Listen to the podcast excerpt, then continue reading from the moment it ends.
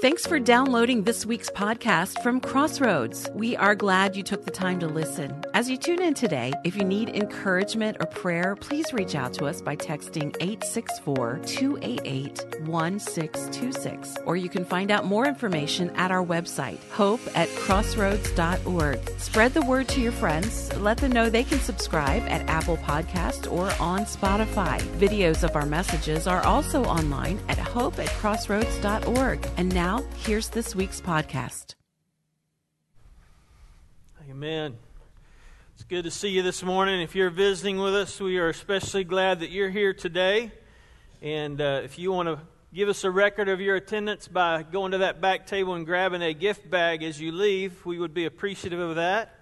Uh, if you've got your Bible, if you'll open up to Ephesians, Ephesians chapter 1, we are starting a new study today that will take us all the way up to December just in time for Christmas. Somebody was saying this morning they went to a restaurant over this past week and the Christmas trees were out already. Yes, it's that time. How many of you are ready for cooler temperatures? Amen. Football. We won't go there. We won't talk about yesterday at all when the football. No, no, no. Uh, I'm looking forward to seeing what God's going to do in the fall. Next Sunday, we have a very important, I, I believe, historical what will be a historical day in the life of our church. So I want to encourage you to be here and uh, invite everybody that you know that should be here as we uh, will decide next Sunday the next steps for our future as a church. Uh, when I've been reading through Ephesians in preparation for where we're going to go the next few weeks, uh, I've been encouraged. And I, I, love the book of Ephesians. And, and, and if you uh, we're hearing Olivia try to get through some of those words, thinking, wow, those are some big words. Those are big words. She did a fantastic job. Some of those words, yeah, some of those words, uh, you and I need to know what they mean. And I will just tell you, as somebody who grew up in the church, it was many, many years before I actually understood what those words mean. Um, Joey and I, and Gretchen, and uh, Gretchen's niece, and a handful of people spent several days in Malawi, Africa. Uh, Heath and some of you spent several days with us in the Dominican. And I, I, will tell you, and I've told you when we got back, that I would be sharing over the weeks and months some of the lessons learned. Here's one of those lessons I want to share with you this morning. In those parts of the world, when pastors who ride bicycles for four hours to hear white guys preach, they, they aren't riding bicycles four hours to hear some things that will tickle their ears. They're coming in the hopes of hearing some things that will help them be a warrior for Jesus. And one of my takeaways the Lord convicted me of on both those mission trips, which is why I would encourage everybody who's physically able to get out of the United States once a, a year. Um, not that you can't see these things in the United States, but sometimes another location will help you see these things. What I came back convicted about is that oftentimes in North American Christianity, I'm not saying so much at Crossroads, but in North American Christianity, we do a lot of teaching. And you sit and congregations sit and we listen. And that's not all bad. But if we actually applied what most of us have been taught, we would have enough in our spiritual toolbox to live out the rest of our Christian life and not ever have to hear another sermon, Sunday school lesson, Bible study. And my conviction is, and you'll see this come out hopefully in the next few weeks and months as our church goes through uh, disciple life and small groups and the messages from the pulpit, is that I want us to move as a church family beyond teaching to training. There's a big difference.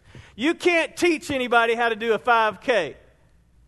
You have to be trained to do a 5K. You eventually have to go out, put your running shoes on, and try to get through the first K and the second K and the third. Yeah, and the fourth. That some of you have, that do running know that. You don't. You can you can hear about it and you could learn about it and get it all in your mind, but until you actually go out and try to run a 5K, you've never you've never run a 5K my, my gut is that, again, in North American Christianity, not so much in our church, is that a lot of Christians have been taught, taught, taught all this head knowledge about Jesus, but we have never gone out and run the 5K.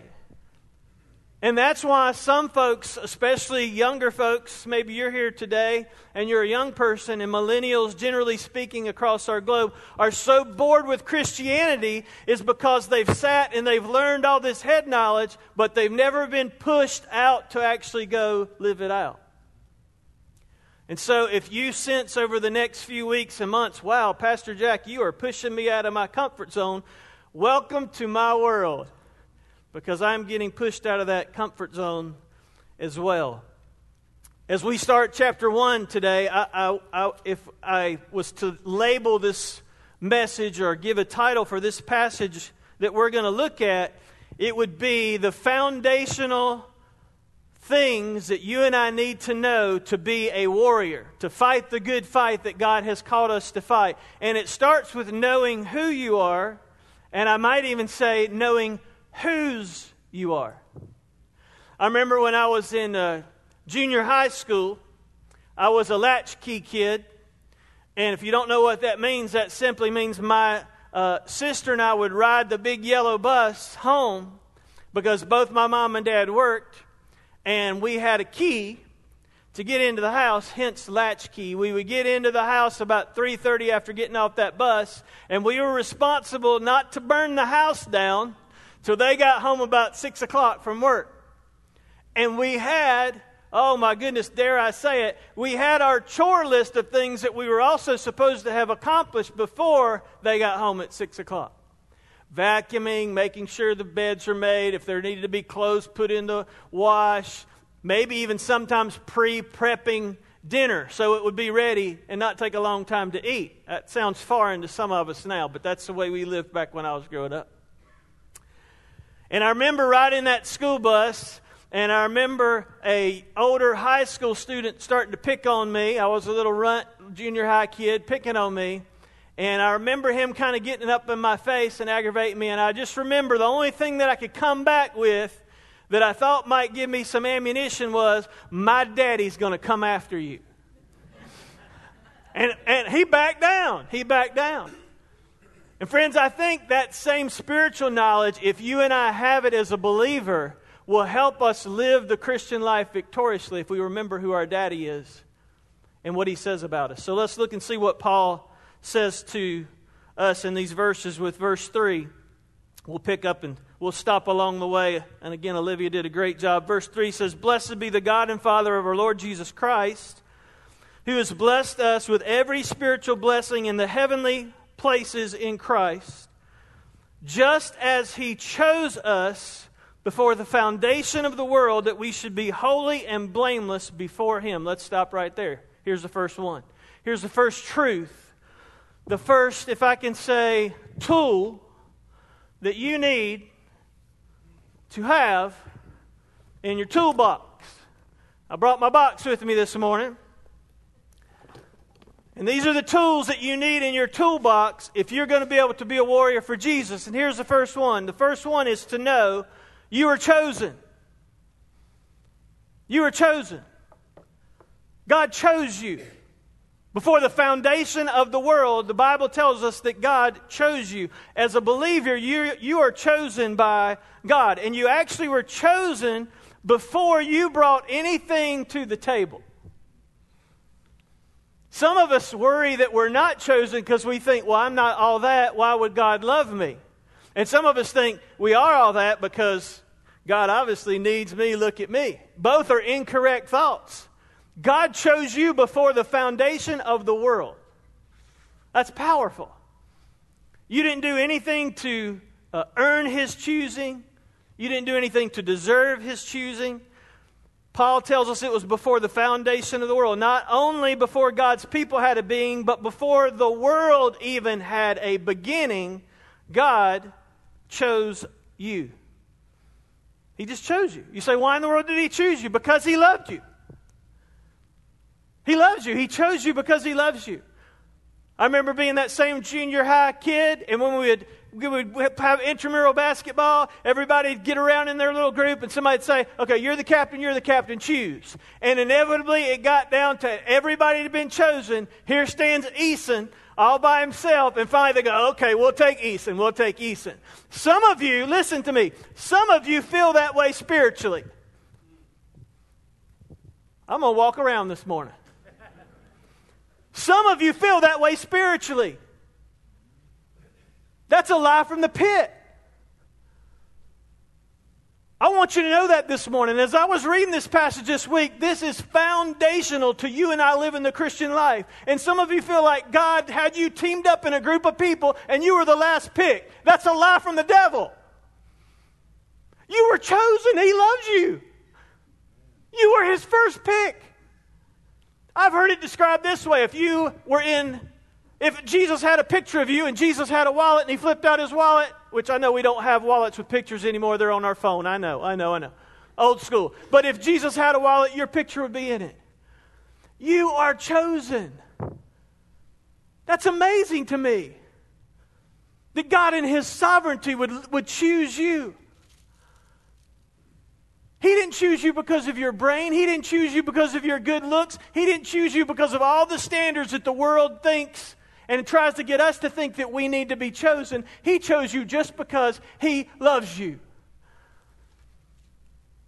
Man, that is ammunition to fight the battle that we fight every day. That is a tool I need in my toolbox when I'm going through life and the devil tries to tell me, You're worthless, you're nobody. Who are you? I can go, I am chosen. That's a tool you and I need. We don't use that tool a lot. And I'm not chosen because I'm something, I'm chosen because He's something. He's somebody. He's a king of the world.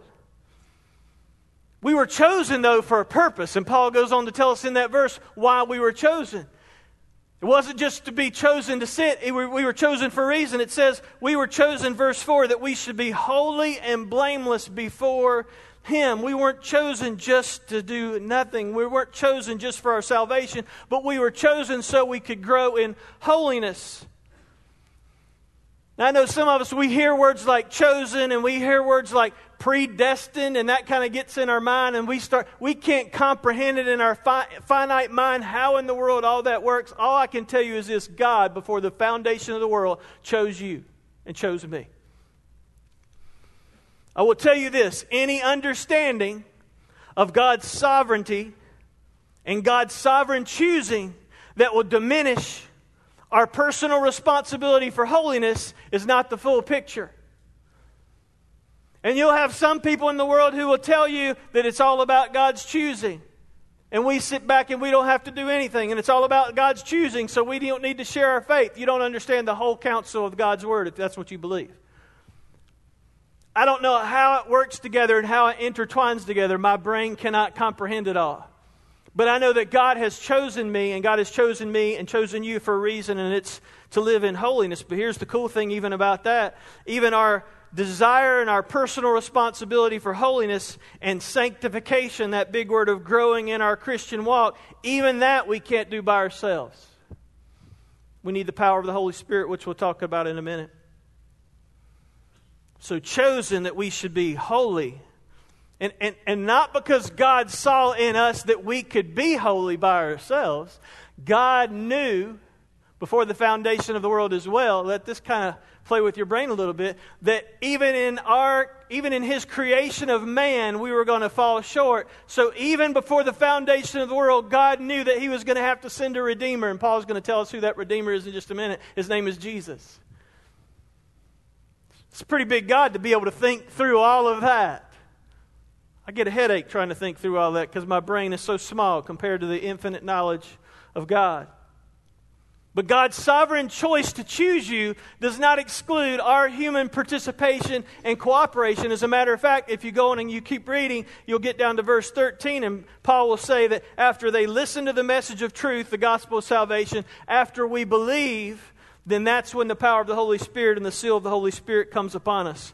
But nonetheless, the first thing I'd share with you today, that first tool that you need in your toolbox, and I know I got a cheap toolbox because I'm cheap, but it is a box, right? It is a box. First tool you need in there is to know that you're chosen. The second tool that you need in there is to know what, that you're adopted. And he goes on to say this You're predestined. He predestined us to adoption as sons through Jesus Christ to himself, according to the kind intention of his will adoption. Being chosen is one thing, but being adopted is almost like another layer on it. You see, my mom and dad, when they had me, they, they chose to conceive me. Okay, we won't give a biology lesson here, adults. But they chose to go through that process to conceive me. But guess what? When I came out, they didn't necessarily choose me, they got stuck with me. Some of you, maybe in this room, have been adopted. How powerful! Because that is even another layer of being chosen that somebody came and they actually, out of everybody they could have picked, they went, I want that one. You're adopted.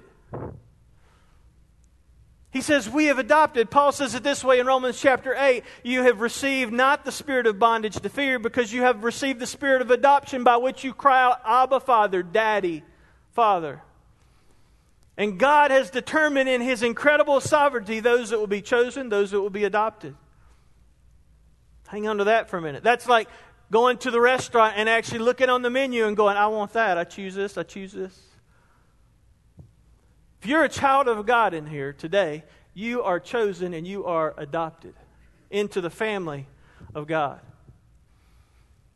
I've heard people try to explain in our finite mind the whole concept of how in the world predestination. Do You mean? God chose. God chose before the foundation of the world. It doesn't negate your human responsibility. I've heard it explained this way. It's almost as if God was standing on a huge skyscraper and he was watching a parade. And the people who are standing down at the end of the block waiting on the parade, they don't know what's going to happen on the parade. They don't know what's happening on the floats. But God standing on the skyscraper, watch, he sees every float. He sees everybody doing everything. They have the free choice to do whatever they want on all those floats. But He knows the whole process. He knows beginning and end. But the little four year old standing down the end of the corner waiting on the parade to come by doesn't have a clue what's to come. That's an okay analogy, but I don't even know that that does it justice because even that doesn't comprehend the full mind of God. So you're chosen, you're adopted. A little cheap paintbrush there. What's the next tool that should be in our toolbox this morning? He tells us the next tool grace freely given.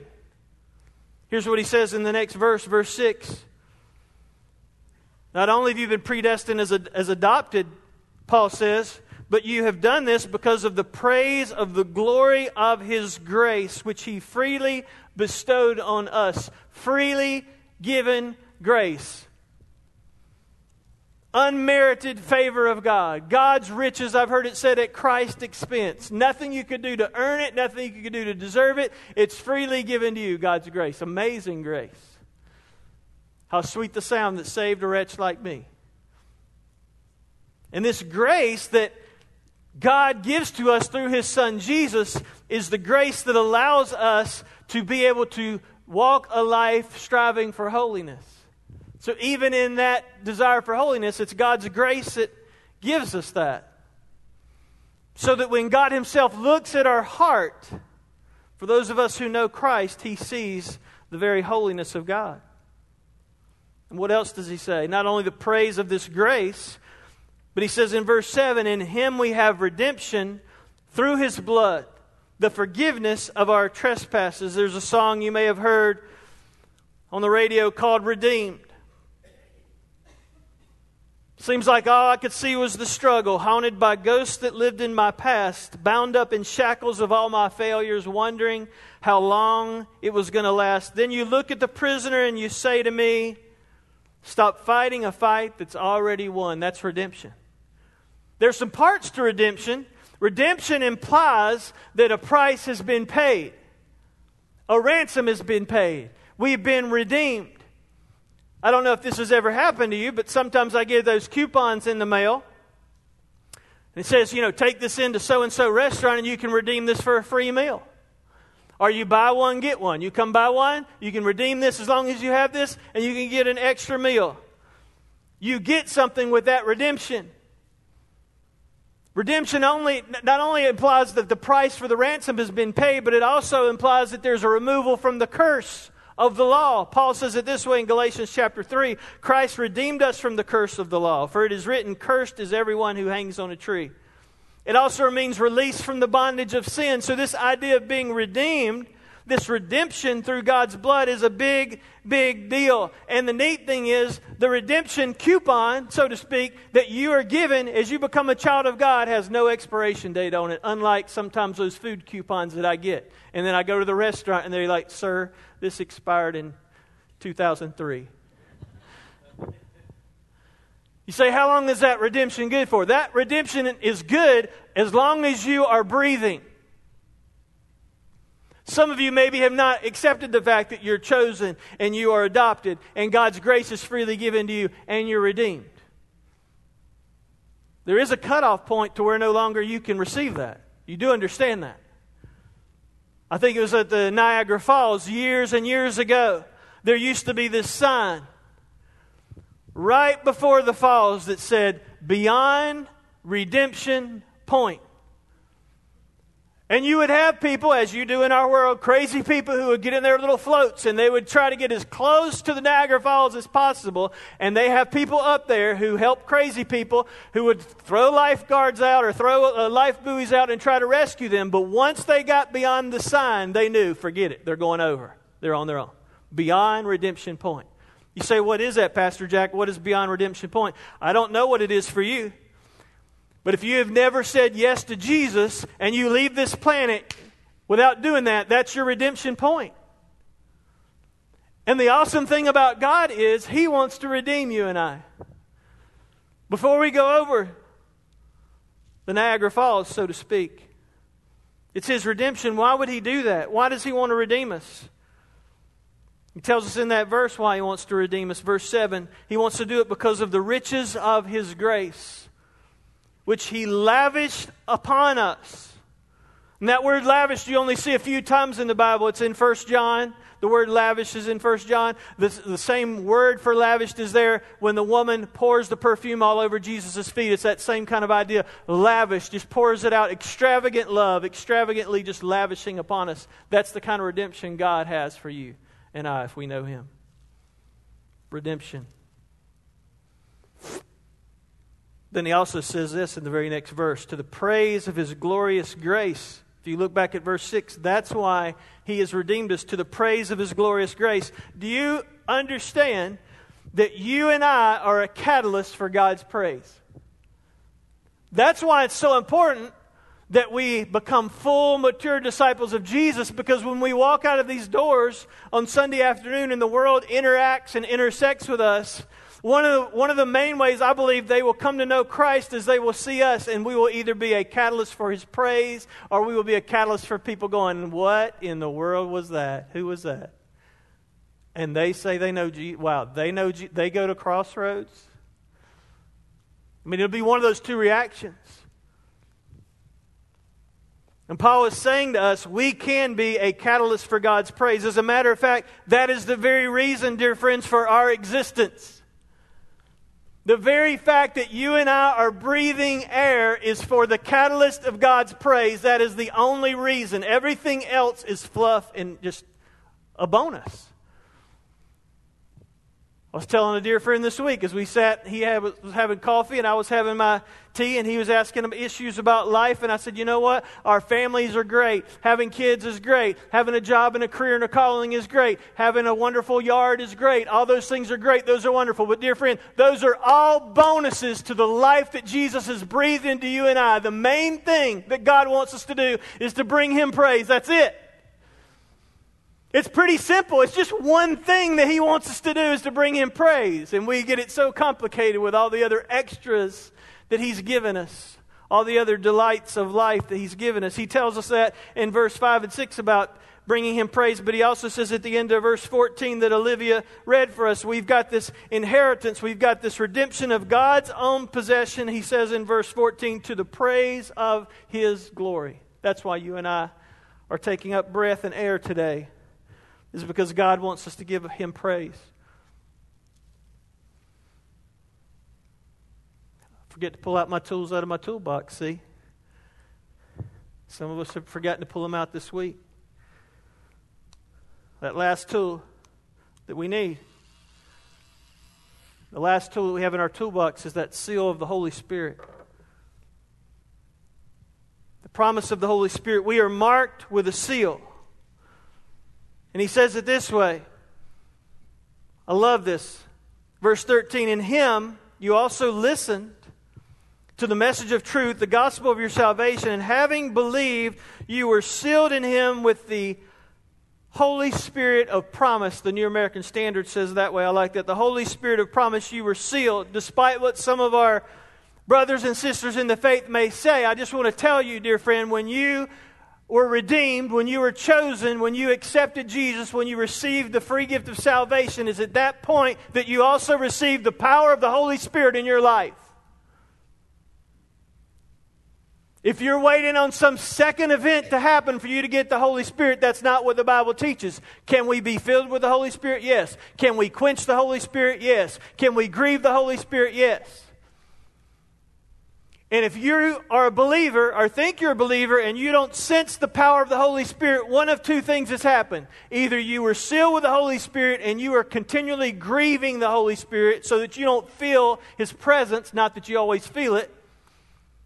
Or the other option is you have never, you've never been saved, you've never been redeemed. Because the Holy Spirit lives within you if you know Christ. It's a free gift. He comes to reside into you. As a matter of fact, it's the Holy Spirit that comes to you and reveals you and convicts you of your sin. Friends, I don't just decide one day that I'm going to get saved. I know we say it like that in the church and it's incorrect. I don't just decide one day, you know what, I'm going to walk the aisle and give my heart to Jesus. No. The Holy Spirit of God takes his supernatural jumper cables and touches my heart and goes, ching, ching, you need me. I was the one that was lost. God was not ever lost. Jesus was not ever lost. Jesus knows where He is. See, Jack, you're all over the map today. You're walking around, you're passionate. I, yeah, I am. This is important stuff. This is the very foundational truths that help me walk in victory or help me get beat up by the devil every week. And I'm tired of getting beat up by the devil. I don't know about you. But if I remember who I am in Jesus and whose I am, that I am chosen, that I'm adopted, that I have the free gift of God through His free grace, it's nothing I can do to deserve it. I can't be good enough. I can't jump high enough. I can't run fast enough. It is an absolutely free gift of God. I'm redeemed, and all I'm redeemed for is to give Him praise. Wow, life gets so much easier. And then I have this seal of the Holy Spirit. The seal is like a it's like a pledge to get our inheritance so that when Jesus comes back, we will be fully redeemed. Right now I am being redeemed. I'm in the process of being redeemed. But when Jesus comes back with that redemption coupon and goes, "Guess what? By the seal of the Holy Spirit you're mine. Come on, you're going with me." Hallelujah. I'm ready. The Holy Spirit, the, the Bible tells us, Paul is saying here the Holy Spirit is given as a pledge. Some translations will say as a deposit. Now, I don't know how Joey did this a few weeks ago. I know how Lynette and I did this when we moved from Spartanburg to Greenville and we found the house that we wanted. We had to put down something. It was called earnest money. And when we went to the buyer and we said, We want to buy your house, they said a part of the real estate realtor agreement was okay, you have to put down some earnest money. And I think it was $1,000. Not cheap. I don't know about you. $1,000 is a lot of money to me. $100, $10 is a lot of money to me. It was $1,000. And if we didn't show up and follow through at the closing, guess what? We lost $1,000. My dear friends, I want to tell you something. Jesus has put a deposit on you and I. He has put down a deposit, earnest money. It's called the Holy Spirit to assure you and I that He is coming back for you and me to take us with Him one day. That's a promise from God's Word that should energize you and excite you. If you feel the Holy Spirit in you, guess what? You have a deposit from the Lord God Almighty in you that says, I'm coming back to take you home. Do you have that? I hope so. It's a free gift. That earnest money, when I go to buy that house, is part of the payment but here's the thing it secures that the full payment is going to come. And the earnest payment, the earnest down payment of the Holy Spirit in your life and my life secures the fact that Jesus Christ is going to come back and take us. The Spirit's illumination in our life, the way He reveals God's Word to us, is like an earnest deposit of His everlasting life. Sanctification, that process of growing in our holiness to God, that's like an earnest deposit to us one day being truly holy, holy, holy as the Lord God Almighty is holy. When First Peter says, be, when Jesus said, be holy as I am holy, the only way you can do that is by the power of the Holy Spirit. Because I can't be holy by myself. The comforts that we get through life when we get bad news or we get discouragement or we face trials or tribulations, that comfort that we receive, that is earnest money until the redemption of when we're purchased in full and Jesus takes us home and there's no more sorrow and there's no more pain. We have full comfort and full joy in His presence. We have this guarantee, Paul is saying. This guarantee of being redeemed knowing that we can be a catalyst of His praise, being marked with that seal of the Holy Spirit. So here's the question that I would have for you and I today Do you know those things? Have you received those things? Because it's free. Man, I'm telling you, if the world was to put a dollar value on that, it'd be a lot. And it was a lot. Because Paul said in one of those verses, verse 6 or 7, the redemption came not, not inexpensively. The redemption came by the precious shed blood of Jesus Christ. That's how the redemption came. So it was expensive to get the redemption, but it's not expensive to receive the redemption. It's simply saying, Yes, Lord Jesus, I know that you died on the cross for me, and I know that I'm chosen and that I'm adopted, and that the grace that I receive from you is freely given, and I want to be a catalyst of your praise, and I know I'm redeemed by you, and I'm asking that the, that gift, that seal of the Holy Spirit would come into my life right now. It's that simple. It's that simple. Would you pray with me this morning? Lord, I pray right now, in this moment, Lord, that you would raise up in our church family warriors for Jesus. Lord, the world has a way of knocking us down, trying to defeat us, discourage us, disappoint us. Lord, when I read these verses, was reading them this week, and I'm reminded I am chosen. I'm adopted. I'm redeemed. I'm a catalyst of your praise, Lord. You've given me grace. I'm sealed by the Holy Spirit. Those are tools, God, that I need in my toolbox. I need in my mental brain. I need in my heart. And Lord, I pray if there's any friend here today who's never received that free gift from you, they can receive all those tools just by saying yes to Jesus. And so I pray, Lord, this morning, if there's anyone here who needs to say yes to you, God, that they would do that. And friends, as you're seated there and you're hopefully praying, if you don't know the Lord Jesus today, I would just invite you in just a minute. We're going to have a song. I'm going to invite you just to come down and grab my hand or the hand of our teaching pastor, student pastor, my friend Heath, and just say, you know I, I, I need those tools in my toolbox. I need to know Jesus. And we will rejoice with you today. For many of us in here, we know the Lord. Maybe the enemy is so blocked and discouraged and defeated our mind and our heart that we've forgotten those tools that are in our toolbox. They belong to us as children of God. So maybe, dear friend, if that's you today and you just need the reminder to know who you are and whose you are.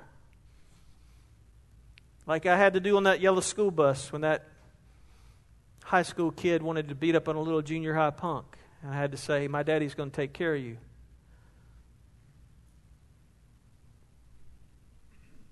Maybe in the quietness of this moment, you need to thank God for those tools He's given you.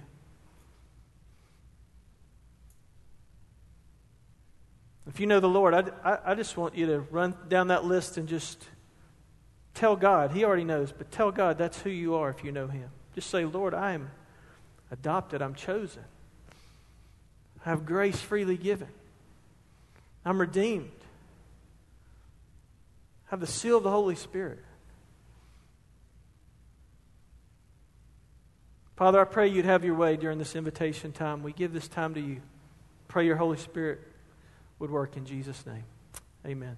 I don't know how the Lord's speaking to your heart this morning, but I pray you'd respond to whatever that is. There's room to come up here and pray. You can grab a friend right there in your seat and pray. I'm happy to pray with you. Heath will be here in just a moment to pray with you.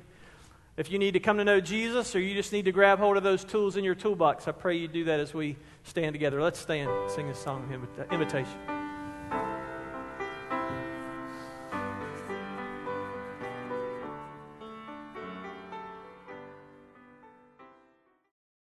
We hope you've been challenged and inspired from today's message from Crossroads. You can find out more about the message you have heard today by visiting our website, hope at crossroads.org. If you live in the upstate South Carolina area and you're looking for a church home, we hope you'll come by and visit sometime. Details about our church and service times can also be found online. The last year has been one of chaos and confusion, and we know many have become isolated and lonely. You can get Pastor Jack's new book, The Loneliness Solution Finding Meaningful Connection in a Disconnected World, a great resource that will help you, or you can give to a friend who might be struggling. This resource is also available at hope at crossroads.org. Thanks again for listening, and we hope you'll tune in again next week.